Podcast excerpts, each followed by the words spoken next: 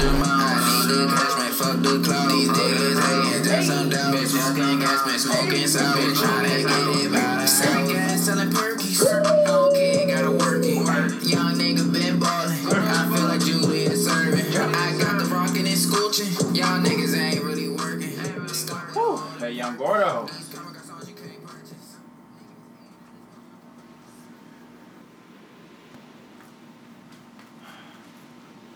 Are y'all niggas still listening to Day by Day? I should promote my own shit. Hold on.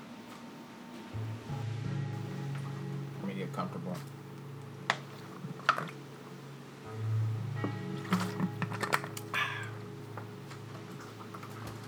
Woo! All right. All right, all right. All right. Ah, Perfect. So, if you are listening to this, thank you for one. Thank you for clicking play on that. And two, if you are listening to this, then you are listening to somebody who is officially, and I mean officially, 25 years old. 25. And I already know what certain people are going to say, especially like old niggas. They'll hit you with the 25. Boy, you 25. 25? Boy, that's a. Boy. You don't even know nothing. 25, you, st- you still got milk on your gums, boy. You still sucking on the titty. You, you ain't got no you ain't even got no hair on your nuts, boy. You don't know nothing about life. Oh, shiny nuts. I know already I, I already know. But it's like to those people I'd say fuck you. Like I don't I don't I already feel like I've lived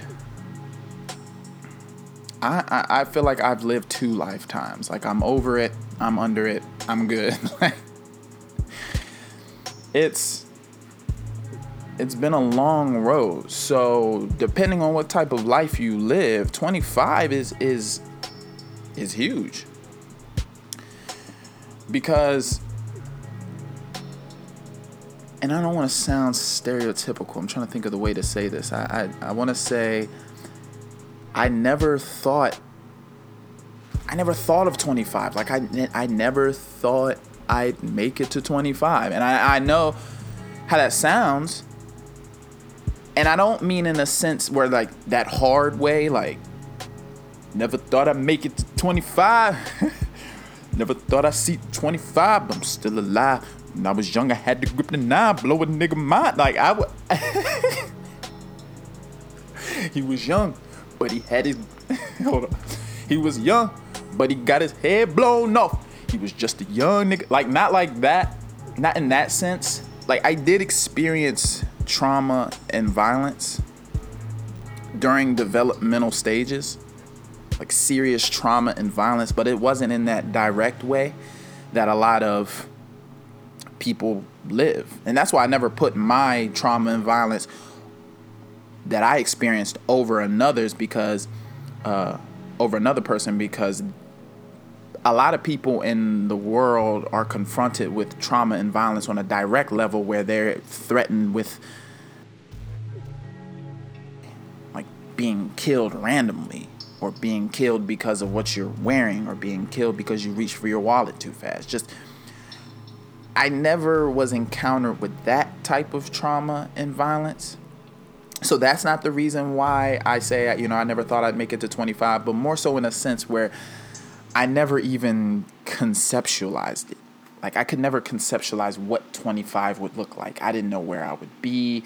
I didn't know what I would look like I never had that ability. That and that's a skill. That's a skill. People that's a very underrated skill that people don't talk about or pay attention to.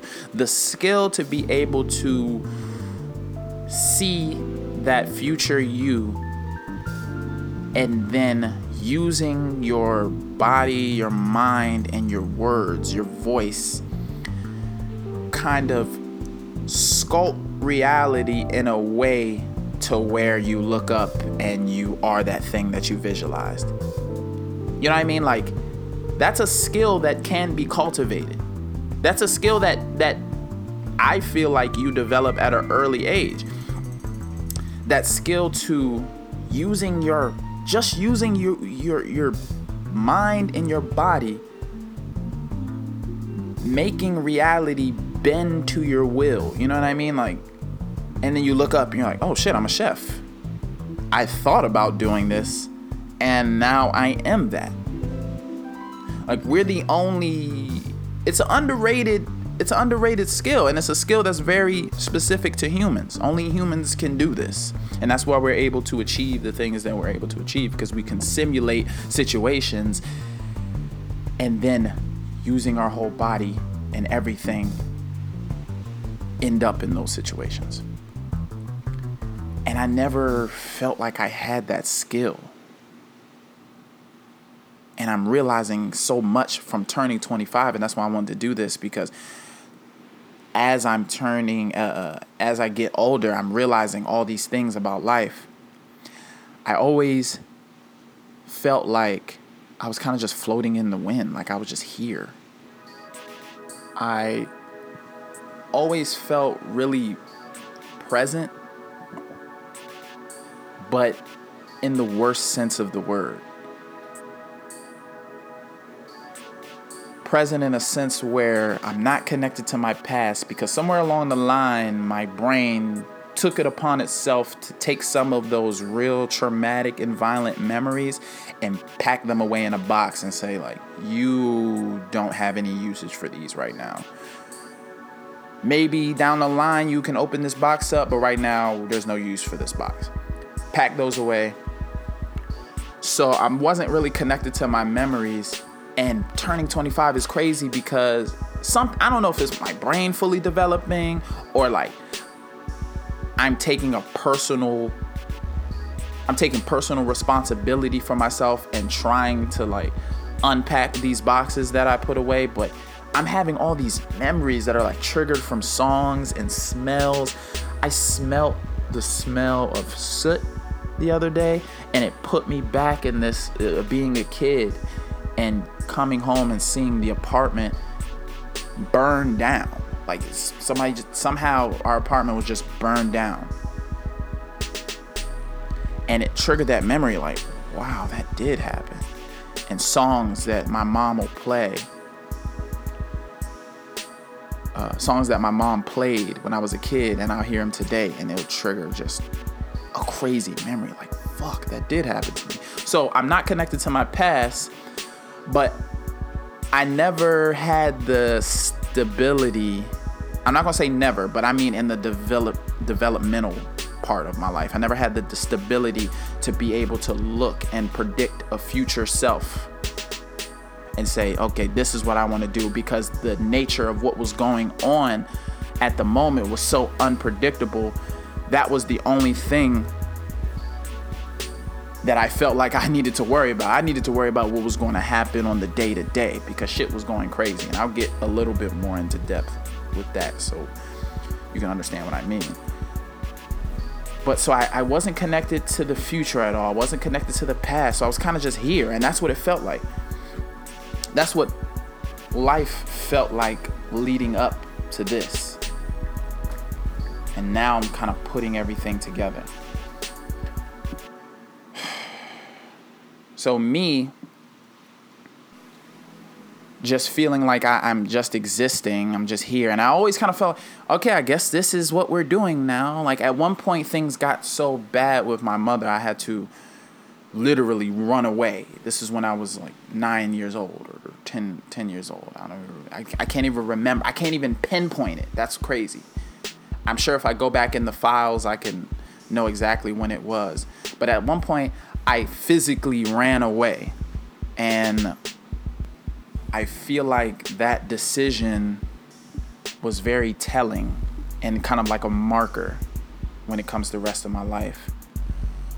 Or when it comes to my life up to this point. Because I'm not, I, I, I, at, at this point, being 25, I'm not I'm not running away anymore. I can't. I cannot run away.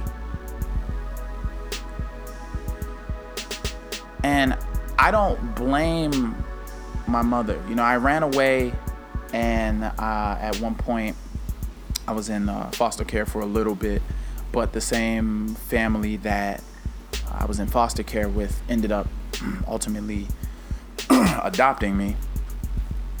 And, uh, you know, it took a lot to really understand that situation and dissect that because I had to first wrestle through repressed memories. I had to first be mature enough to be able to talk to my mother again down down the road and get the full context of the situation. You know, I'm blessed to have that ability because a lot of people probably would have fell victim to their resentment and turned into the very thing that they were trying to avoid. Now, mind you, I did turn into the thing I was trying to avoid in different areas, but not that it ever you know, I was able to reconcile with my past and kind of forgive my mother and move on.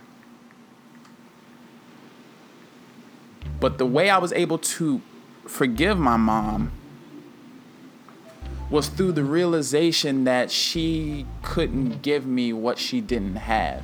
And the thing she thought that she had it. She thought she could, and we always think that we can. But she could not give me what she didn't have. Her mother tortured her. And it's it's so weird to say. It's so weird to say. And maybe my maybe my aunt wouldn't even agree with me saying like tortured. Maybe that's like you know, too far.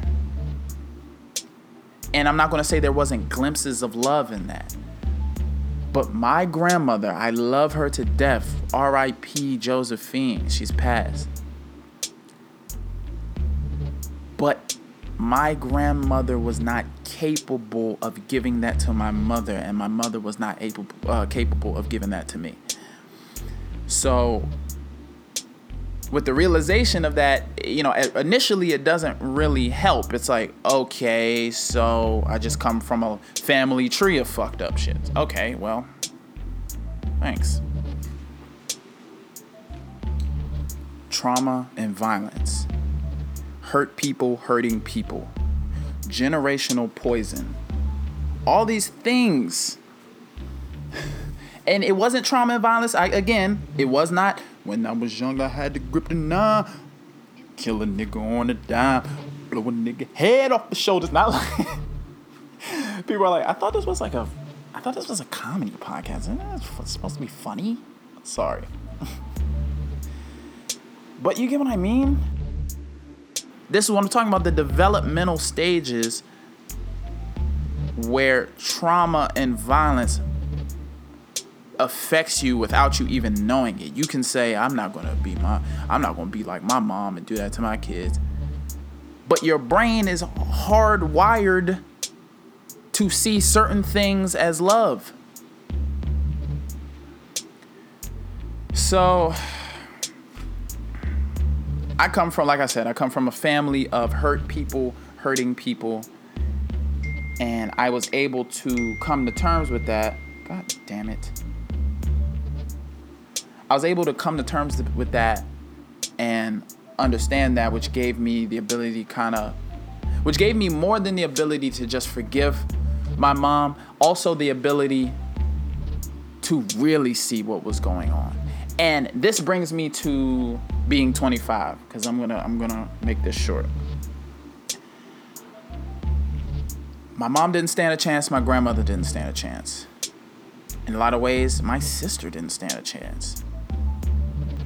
I was able to break the cycle even in a even in a little way by running away and getting adopted and and being raised by a, a completely different family for the second half of my life, in a little way, I was able to break the cycle, even if it was in the weirdest way possible.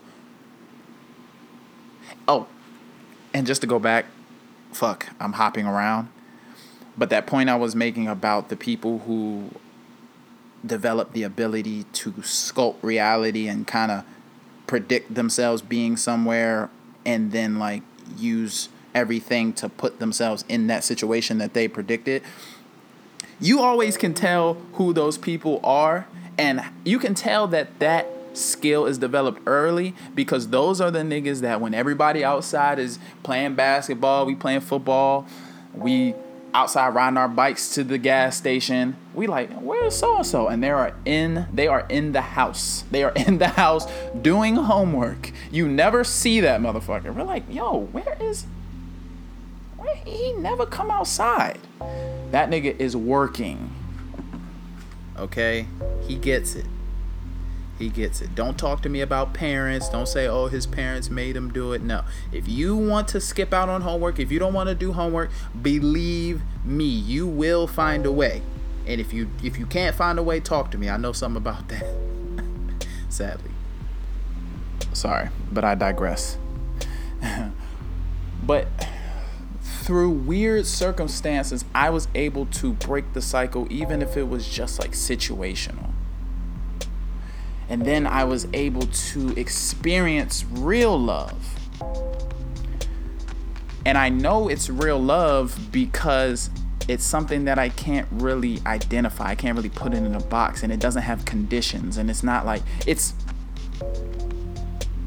and it makes it throws me off a little bit. Like I I still have to come to terms with this and the people around me see my see me as something that I don't see myself as. And I'm like, why do y'all? It's always a confusing thing for me. But I'm experiencing real love. I was able to surround myself with these people that love me, and I was able to have this talent. This is my point. Like, every time you open your eyes, it's another it's another chance. I and like I didn't get it before now. It's like you have a chance to break the generational poison. You have a chance to not fall into the cycle. And if you are in the cycle, you have a chance to identify why you're in the cycle. And then after you get out of the cycle, you have all the context of you being in the cycle to know, oh, that's why I was there. I can help other people. And that's part of the reason why I would do a podcast. I wouldn't do a podcast. I don't care when other people talk. So I care even less when I'm talking, but I, I feel compelled.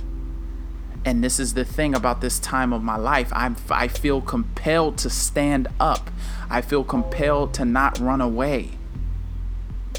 I've been running away. When I ran away, a long time ago, I made a decision with myself to keep running away. It it sounds crazy, but but it's true. I'm very non-confrontational, almost to a fault. I, I I'm not assertive. And a lot of people can take that as just being a nice guy, but I know why it is. You're running away. And I'm not running away anymore. I am ready. I am ready.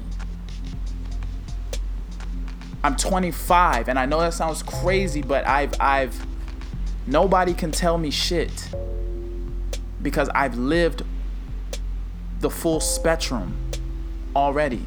The only thing I don't know. And the only thing I haven't experienced yet is what would happen if I fully committed myself and I did not run away and I stood there and I said, This is me. This is what I'm doing. That's the only thing I don't know about life yet. I've experienced hell. and mind you, it wasn't when I was younger. Nah, he was young but he got his head blown off. It wasn't like that's not even funny, but it's just like because niggas really do experience that.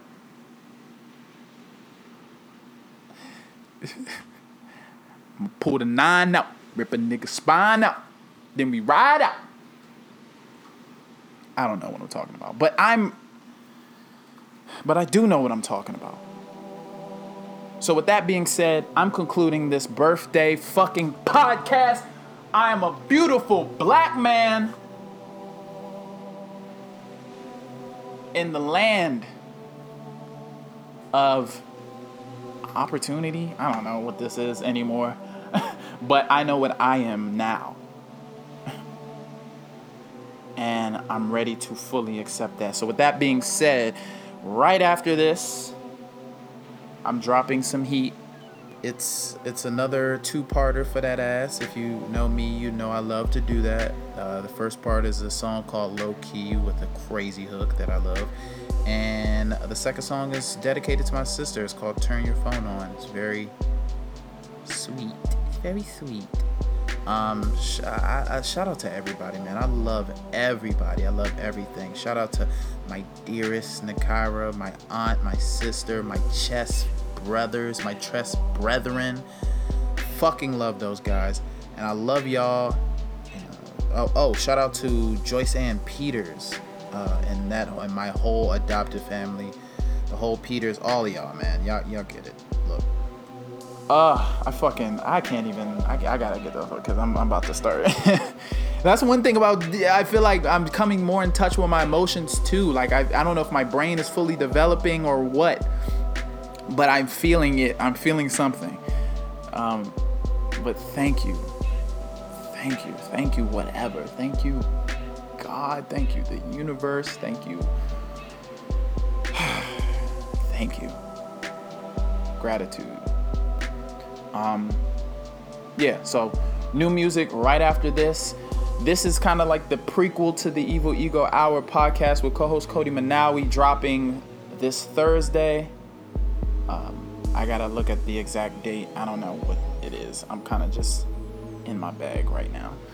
Uh, and the album, Potential Intermission, is the name of the album. And it is coming either the ending of either the end of August or the beginning of September. It is coming. I'm not running. It's time. So, thank y'all. Tune into the Evil Ego Hour podcast. Uh, listen to this heat. Tell your friends, share this pod. Maybe it's helpful for somebody who's experienced trauma and violence, whether it be by the hands of their own parent or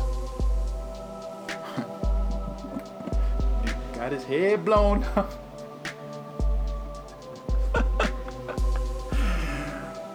oh, fuck. That's messed up. All right. Thank you. Love you. We out. Wait. Why does it want to stop? Stop.